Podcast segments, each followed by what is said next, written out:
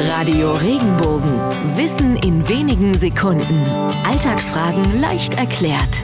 Wieso bringen Schornsteinfeger eigentlich Glück? Schwarze Klamotten, Ruß im Gesicht. Aber Glück soll er bringen, der Schornsteinfeger. Und das schon seit vielen hundert Jahren.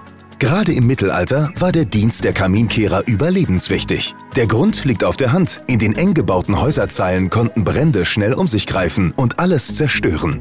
In vielen Fällen waren schlecht gereinigte Schornsteine Ursache für ein Feuer. Dazu kam, wenn der Kamin verstopft war, konnte nicht geheizt werden und die Küche blieb kalt. Es war also für alle ein Riesenglück, wenn der Schornsteinfeger kam. Die Gefahr vor Bränden war gebannt, es kam wieder Leben in die dann sprichwörtlich warme Bude und es konnte auch wieder gekocht werden. So wurde der Schornsteinfeger zum Symbol des Glücksbringers schlechthin. Wenn dir der Podcast gefallen hat, bewerte ihn bitte auf iTunes und schreib vielleicht einen Kommentar. Das hilft uns sichtbarer zu sein und den Podcast bekannter zu machen. Dankeschön.